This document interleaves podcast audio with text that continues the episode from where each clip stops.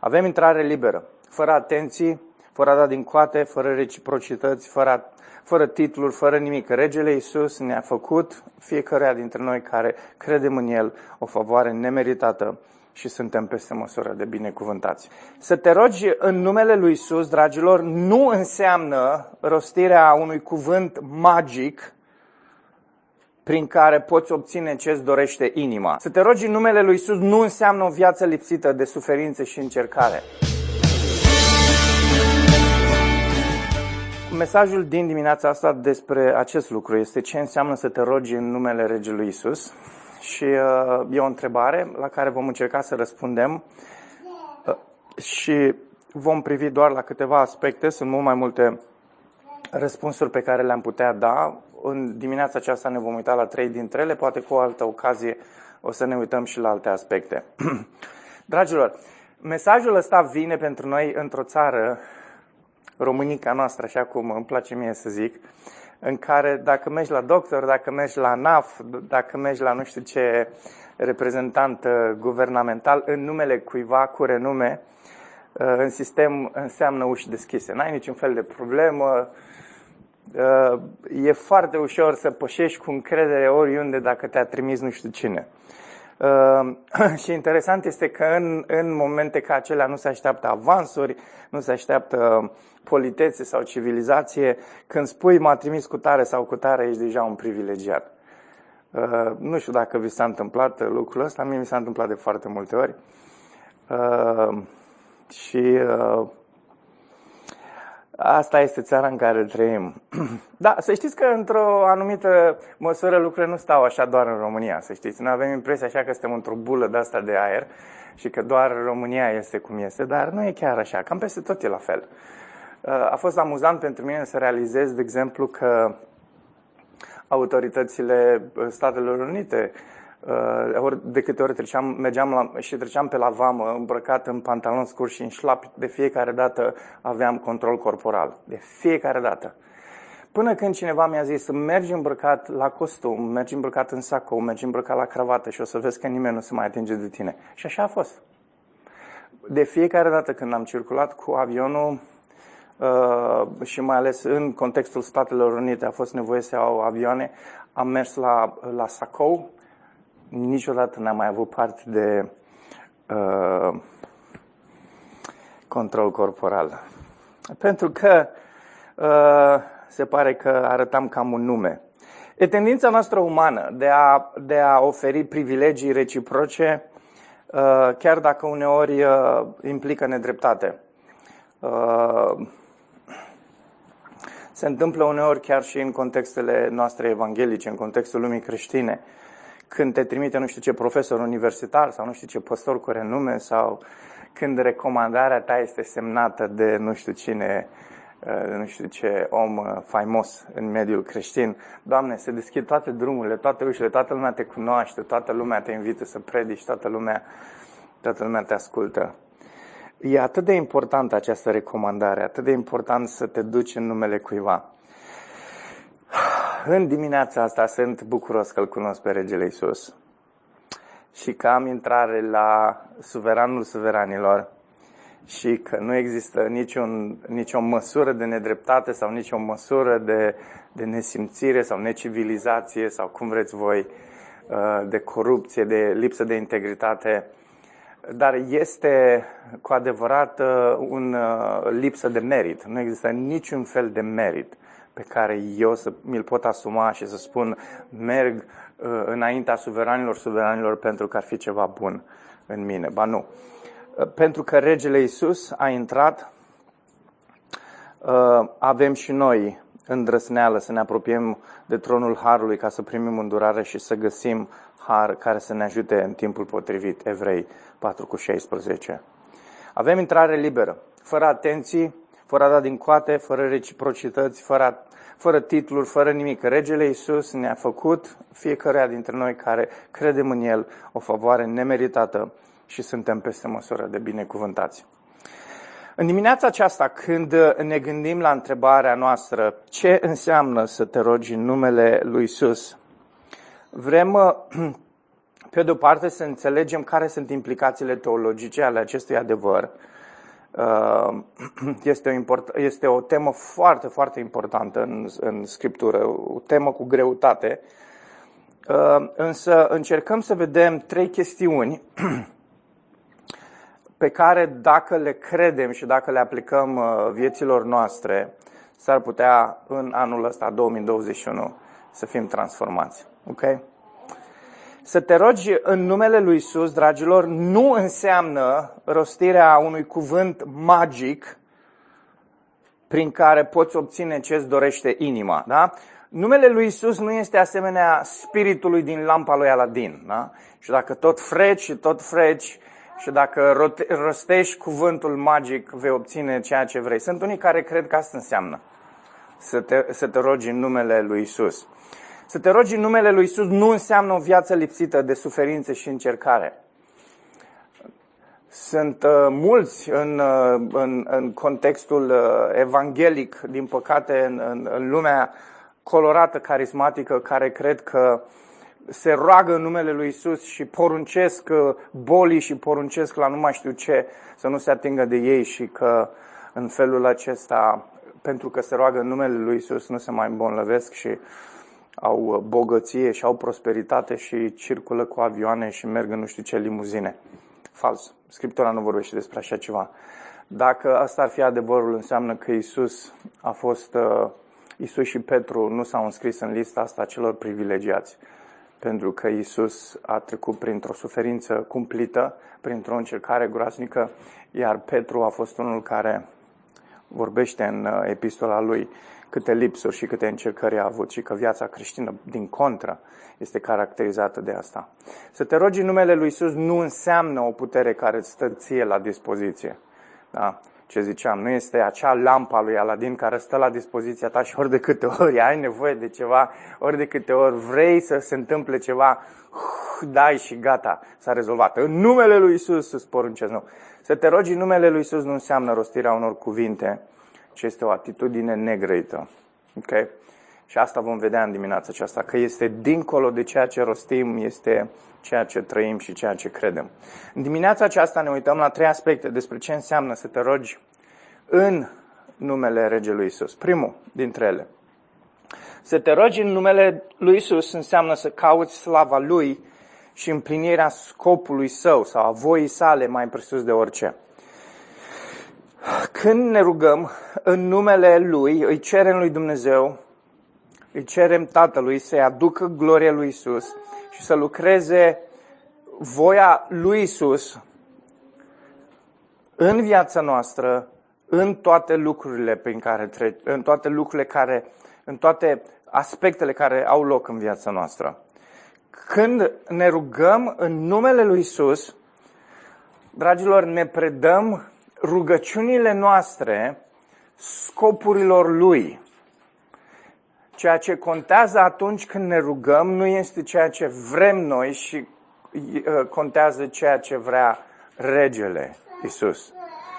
Și problema creștinismului din secolul 21 este că habar nu are ce vrea regele Isus și că ar trebui să avem cel puțin curiozitatea să vedem și să aflăm lucrul acesta. Provocarea pentru noi,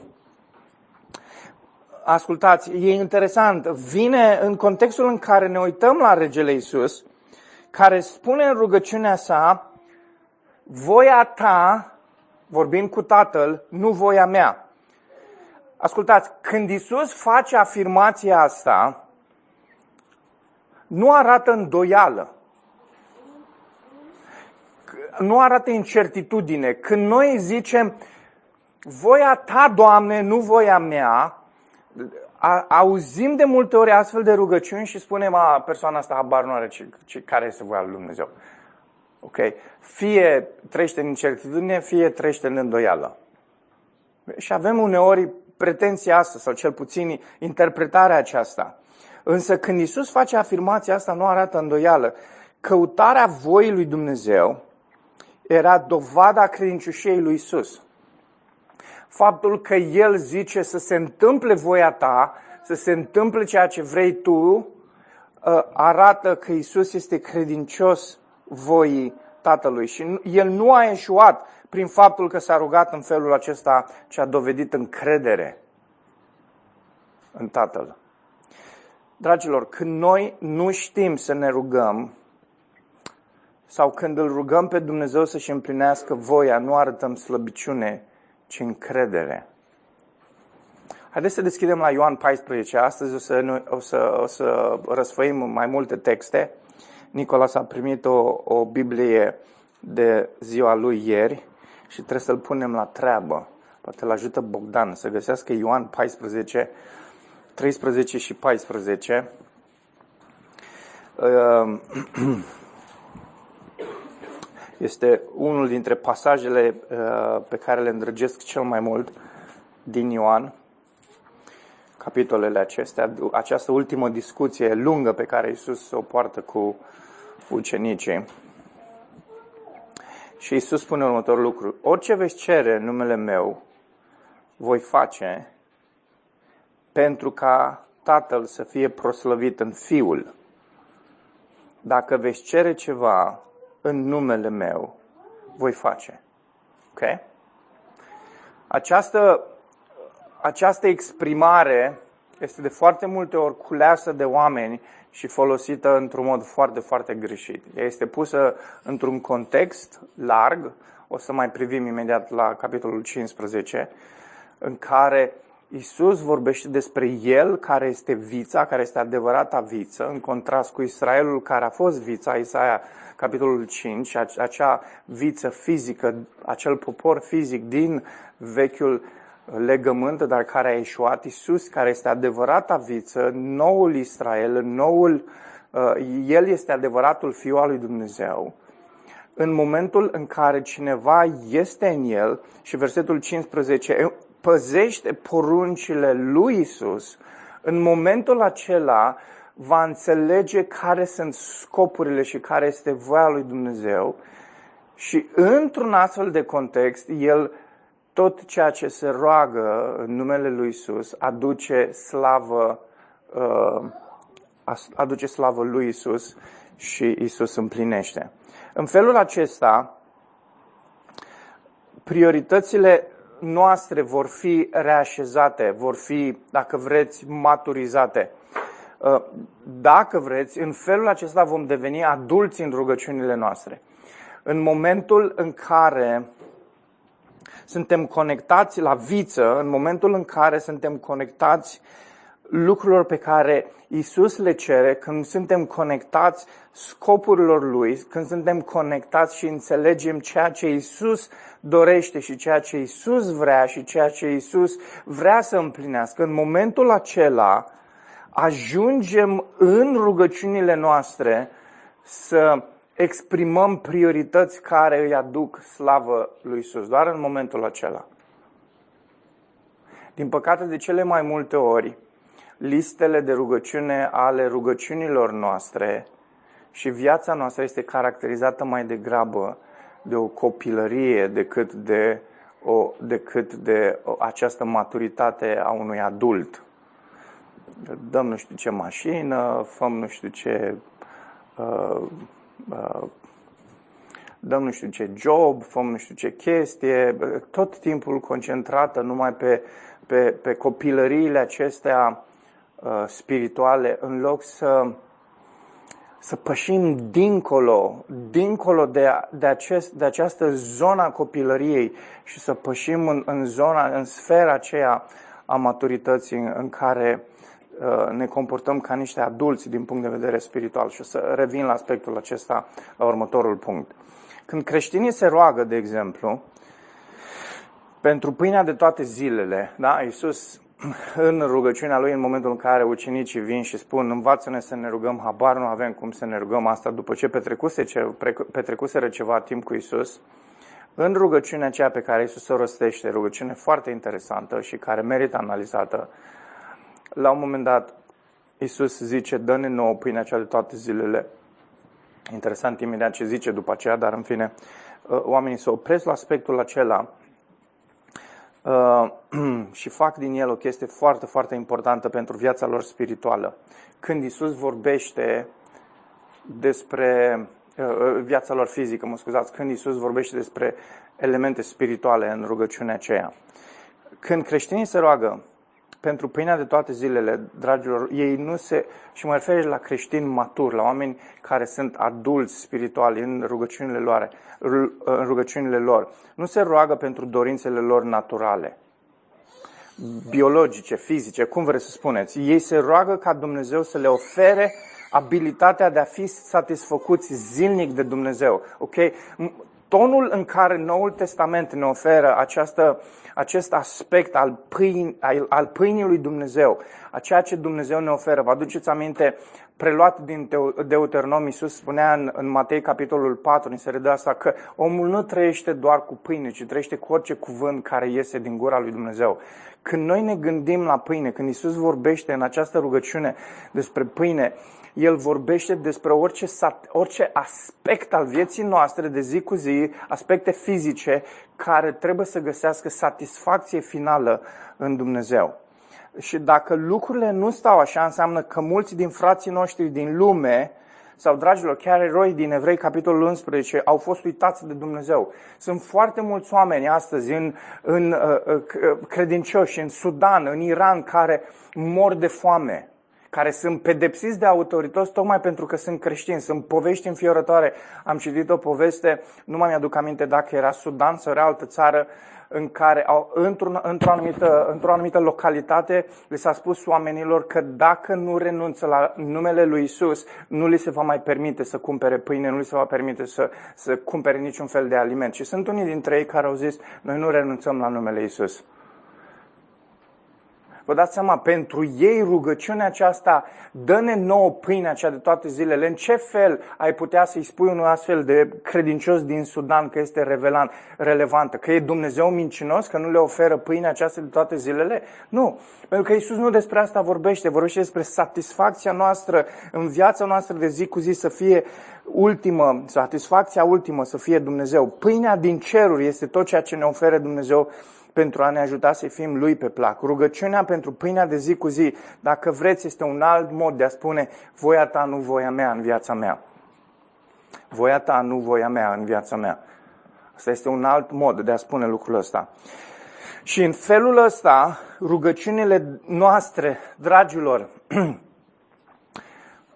ajung să fie ceea ce ar trebui să fie. Menirea lor nu este să fie o căutare de asta după Dumnezeu, după împlinirea scopurile noastre, ci ar trebui să fie o dedicare a noastră în împlinirea scopurilor sale. Noi ne oferim pe noi înșine împlinirii scopurilor lui Dumnezeu în loc să căutăm fața lui Dumnezeu pentru ca scopurile noastre, dorințele noastre, năzuințele noastre, visele noastre, cerințele noastre, voile noastre să fie împlinite. Foarte important să se întâmple lucrul ăsta.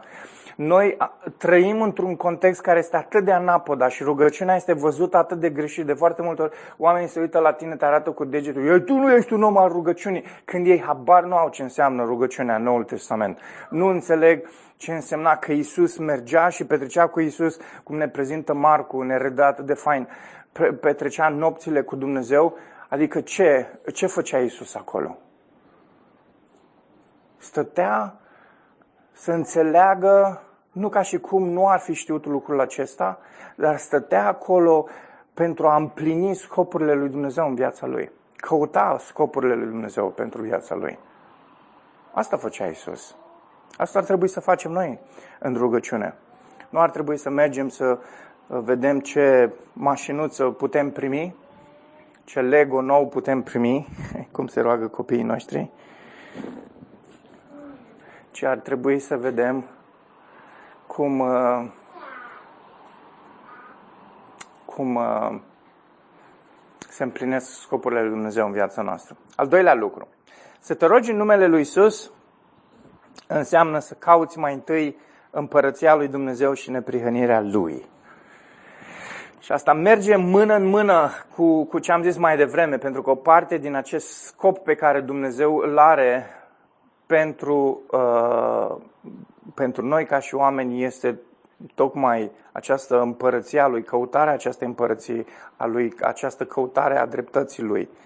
Însă e o chestie mult mai particulară, mult mai specifică decât voia lui Dumnezeu sau scopurile lui Dumnezeu în general. Dragilor, când ne rugăm, vină împărăția ta. Ne, ne rugăm ca domnia lui Isus să se răspundească pe pământ și domnia lui Isus este, dragilor, apogeul acesta al, al istoriei răscumpărării. În momentul în care Isus vine și predică Evanghelia și Marcu și Luca redau lucrul ăsta foarte bine. Matei începe așa puțin diferită Evanghelia lui, dar uh, și Luca și Marcu redau această urgență a lui Isus de a, începe, de a începe să predice Evanghelia și partea mesajului Evangheliei pe care Isus îl predică este împărăția lui Dumnezeu a venit peste voi, pocăiți-vă. Și această, această venire a împărăției lui Dumnezeu este apogeul istoriei răscumpărării lui Dumnezeu. Domnia lui Isus a venit. Isus este rege. Iisus petrece trei ani cu ucenicii învățându-i despre împărăție. Și știți ce e interesant? Că după ce înviază, moare, înviază, Luca capitolul 1, uitați-vă în, în versetele 2 și 3, e incredibil că petrece cu ucenicii înainte să se înalțe. Știți care e discuția lui Isus cu ucenicii? Despre împărăție. Și uh, tot discută despre împărăție și despre împărăție și ucenicii sunt puțin tulburați și uh, de fapt nu neapărat tulburați, dar vor să fie mai specifici și întreabă, Doamne, adică în vremurile astea îți vei stabili împărăția ta, vorbind despre zdrobirea Romei și așezarea împărăției lui Isus aici pe pământ, pentru că ei vedeau împărăția lui Isus ca fiind o chestie fizică. Și Isus zice, împărăția mea a venit deja. Împărăția mea este de natură spirituală. Împărăția mea nu este o chestie fizică. Împărăția mea este despre sufletele oamenilor. Și Luca ne vorbește despre modul în care Isus vede chiar înainte de înălțare, cu câteva ore înainte de înălțare, cu câteva minute înainte de înălțare, cât de important este pentru ucenicii lui să înțeleagă că trebuie să căutăm mai întâi împărăția lui Dumnezeu și neprihănirea lui.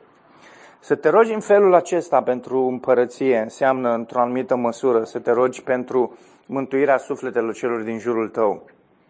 Împărăția privită în felul acesta este sfera mântuirii în care se intră prin pocăința și credința în regele Isus. Uh, în Matei, capitolul 6, cu versetul 33, spune căutați mai întâi împărăția lui Dumnezeu și dreptatea lui și vorbește în contextul în care de ce te îngrijorezi cu ce o să mănânci, de ce te îngrijorezi cu, cu ce te mănânci, de ce te îngrijorezi ce o să mănânci, de ce te îngrijorezi ce o să bei, de ce te îngrijorezi cu ce, cu ce o să te îmbraci? Și, se, și te, ești tot consumat. Și ascultați, Iisus nu zice lucrul ăsta acolo, dar îl adaug eu și nu cred că greșesc dacă fac lucrul ăsta. De ce ești atât de intens afectat în rugăciunile tale să te rogi pentru aspectele astea. Să te rogi în numele Lui Isus înseamnă să cauți împărăția Lui și dreptatea Lui mai presus de orice. Și aveți în minte, când zic împărăție, lucrurile pe care le-am făcut, afirmațiile pe care le-am făcut până acum. Luca 16 cu 16 spune, legea și profeții au ținut până la Ioan. De atunci se vestește Evanghelia Împărăției lui Dumnezeu și fiecare dă buzna în ea. Să te rogi în numele lui Isus înseamnă să fii preocupat de această împărăție a lui Isus. Înseamnă să fii preocupat de convertirea și de nașterea din nou a sufletelor moarte din jurul tău. Să fii preocupat să te rogi în numele lui Isus înseamnă să, să, să fii preocupat de mântuirea celora din jurul tău. Înseamnă să devină pasiunea vieții tale. Înseamnă să cauți dreptatea lui Isus care să se manifeste în viața celora din jurul tău și ei să fie la rândul lor îndreptățiți prin Isus, regele. Aștepți tu, anticipezi tu momentul acesta în care Dumnezeu te va folosi pe tine pentru că te rogi în numele Regelui Isus și ești așa de preocupat de împărăția Lui încât vei vedea oameni din jurul tău dând buzna în împărăție? Anticipezi tu momentul acesta sau nici măcar nu te interesează de momentul ăsta? Dragilor, în anul 2021 ar trebui să ne schimbăm puțin perspectiva asupra rugăciunii. Rugăciunea nu este despre mine, despre interesele mele. Rugăciunea nu este nici măcar despre logos, nu este despre ce se întâmplă aici, despre... E mai mult de atât. E mult mai mult de atât. În rugăciunea noastră, să te rogi în numele Lui Isus, să, să, să, să străiești viața ta de credință neîncetat, necurmat înaintea, înaintea lui Isus, și nu degeaba Pavel zice ne rugăm, întotdeauna ne rugăm, ne rugăm fără încetare, pentru că trăim în felul acesta consumați pentru împărăția lui Dumnezeu. Dragilor, a, a, aș da orice, dacă ar fi cu putință, să înțelegeți fiecare dintre voi lucrul acesta și să nu-l înțelegeți doar la nivel de intelect, să-l credeți în inima voastră și să-l aplicați în viața voastră, că trebuie să ne consumăm viața pentru împărăția lui Dumnezeu. Să lăsăm viața noastră să fie realmente consumată pentru acest, acest scop suprem. Uitați-vă înapoi la Ioan, că vorbeam despre faptul că o să mergem puțin mai departe, capitolul 16. Ioan 16 cu 16.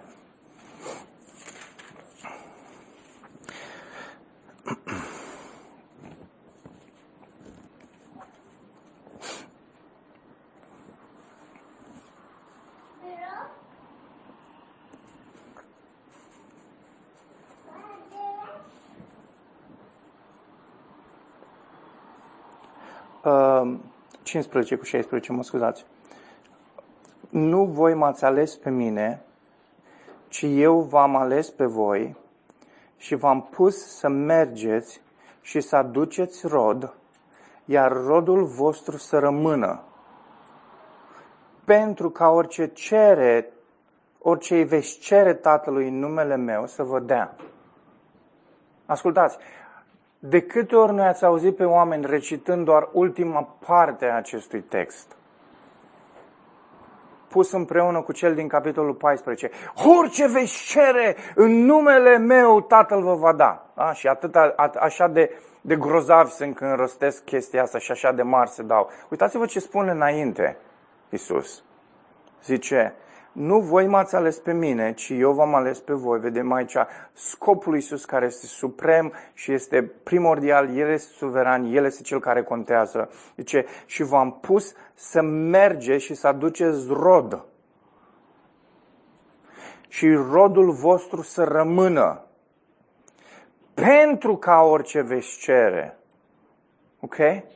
Deci noi ne rugăm în numele lui Isus, în numele Regelui în momentul în care suntem consumați pentru împărăție și aducem rod pentru împărăție. E important să subliniez aspectul acesta. Oameni egoiști care se duc și ei postez câte 40 de zile, domne, și nu interesează de nimeni în jurul lor. Ascultați, viața aia nu e decât o viață caracterizată de egoism atâta. Nu se gândesc decât la ei, la nevoile lor, la problemele lor, la ceea ce vor ei. Domne, postește 40 de zile pentru că vrea să se căsătorească fisa. Unde în Noul Testament vezi așa ceva? Zice Isus aici, duceți-vă și postiți pentru copiii voștri, nu știu ce, și orice veți cere numele meu vă voi da. Nu scrie Isus așa ceva. Nu scrie nicăieri în Noul Testament așa ceva noi am făcut din rugăciunile noastre realmente lampa lui Aladin și credem că dacă spunem în numele lui Isus, nu știu ce se va întâmpla și nu știu ce va trăzni. Când, de fapt, nu suntem în niciun fel consumați de scopul lui, nu suntem în niciun fel consumați de împărăția lui, nu ne pasă de sufletele care mor în jurul nostru. Noi avem împărăția noastră și e bine, e confortabil, e liniște, e ok. Pavel zice în Roman, capitolul 14, vorbind despre ce înseamnă împărăția lui Dumnezeu. E un text foarte fain. Uh, este chiar și o cântare, dar nu mă mi-aduc aminte exact ritmul uh, și nu mă hazardez să o cânt. Căci împărăția lui Dumnezeu este, nu este nici mâncare, nici băutură, ci dreptate, pace și bucurie în Duhul Sfânt. Asta e împărăția lui Dumnezeu. Da. Nu ține nimic de viața asta fizică, nu ține de, de dacă se căsătoresc sau nu se căsătoresc copiii mei, dacă copiii mei sunt sănătoși sau nu sunt sănătoși. Împărăția lui Dumnezeu nu ține de astea. Împărăția lui Dumnezeu ține de aspecte ce țin de, de spirit, de suflet, Duh. Ultimul, ultimul lucru. Scurt astăzi, scurt. Să te rogi în numele Lui Isus înseamnă să-ți recunoști slăbiciunea și dependența totală față de Duhul.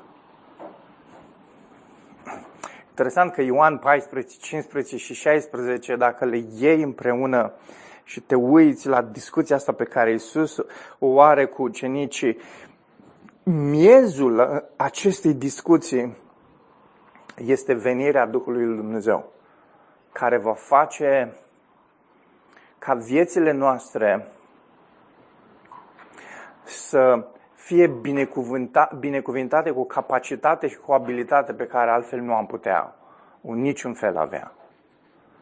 Și Duhul lui Dumnezeu vine în noi care suntem slabi și neputincioși și nici măcar nu știm să ne rugăm și exact ce ziceam uh, uh, săptămâna trecută, dragilor, Pavel zice, habar nu am cum să mă rog în Roman capitolul 8.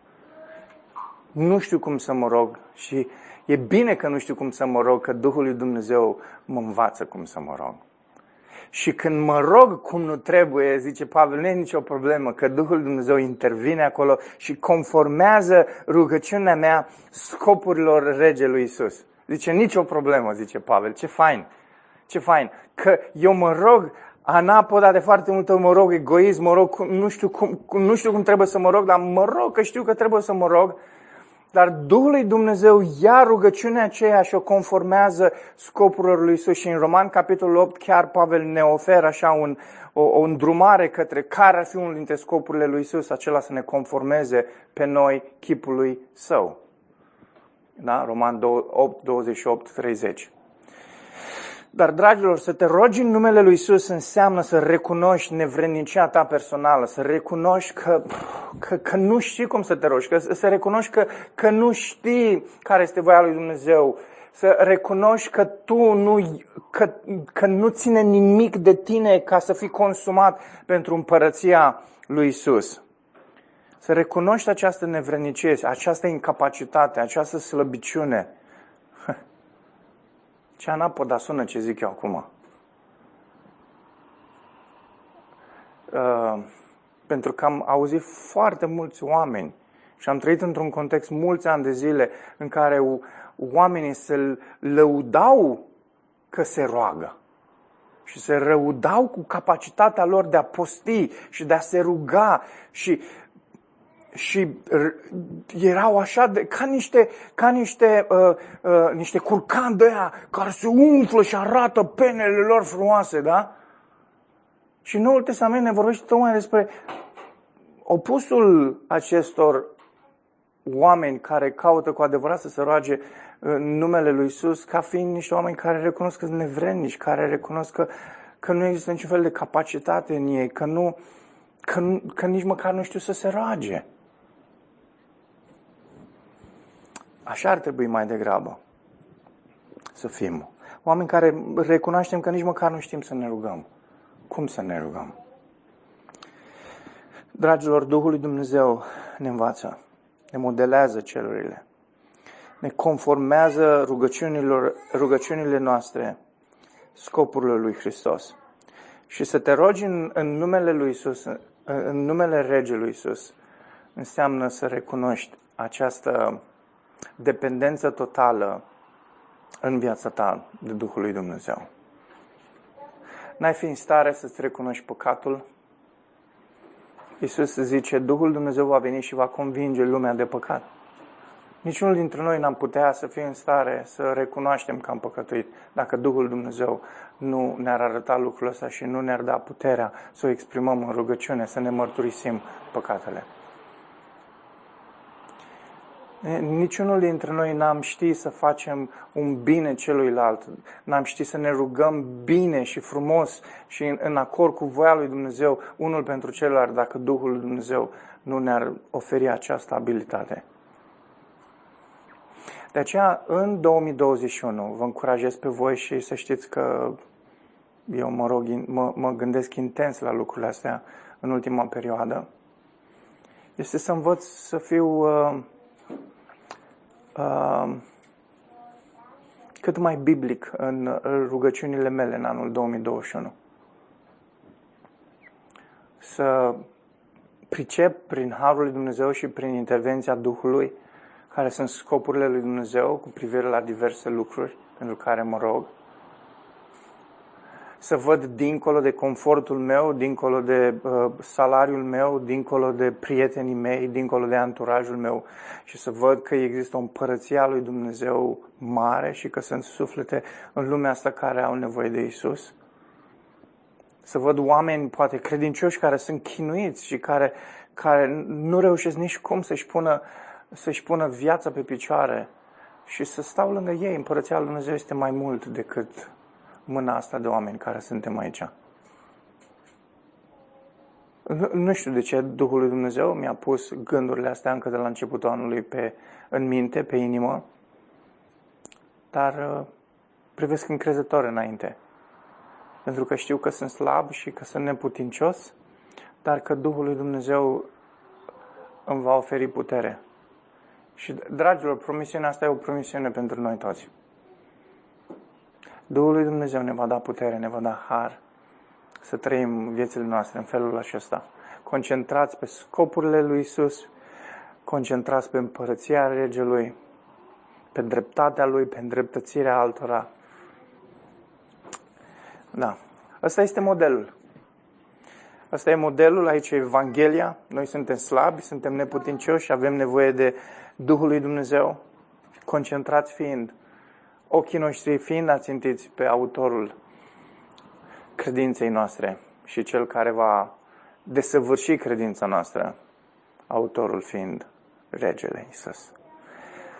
Și îmi place așa de mult să zic regele Iisus. Nu știu cum vă sună în ureche, nu știu cum sună în ființa voastră, dar pentru mine sună așa de bine și zice așa într-una, regele Iisus, regele Iisus, rege. Nu gândindu-mă niciun fel la niciun rege, la nicio împărăție, la niciun președinte, la absolut nimic, gândindu-mă doar la faptul că Iisus este suveran și că este în control și mă amuz, da, când citești știrile sănătate, când citesc știrile, mă amuz să văd pe oamenii ăștia care dau din coate și se gândesc și habar nu avem noi câte, uh, și dacă ești un om al conspirațiilor sau nu ești, dar uh, cu siguranță că sunt foarte mulți care se gândesc cum să reducă biserica la tăcere. Și, dragilor, nu vor reuși. Pentru că avem un rege grozav care nu va lăsa lucrul ăsta să se întâmple. Și o să fie, o să fie dramatic, Filipeni, capitolul 2, când o să vezi oameni care stau înaintea regelui Isus și care au luptat toată viața lor împotriva regelui Isus. O să fie amuzant. Amuzant de trist inima mea e împărțită. Nu știu dacă să mă bucur pentru momentul ăla, dar în, pe de parte și să plâng pentru oamenii ăștia. Va fi dramatic. Va fi dramatic. Fine. Dragilor, să vă dea Dumnezeu har, vouă și mie, să învățăm să ne rugăm în numele Lui Isus așa cum trebuie.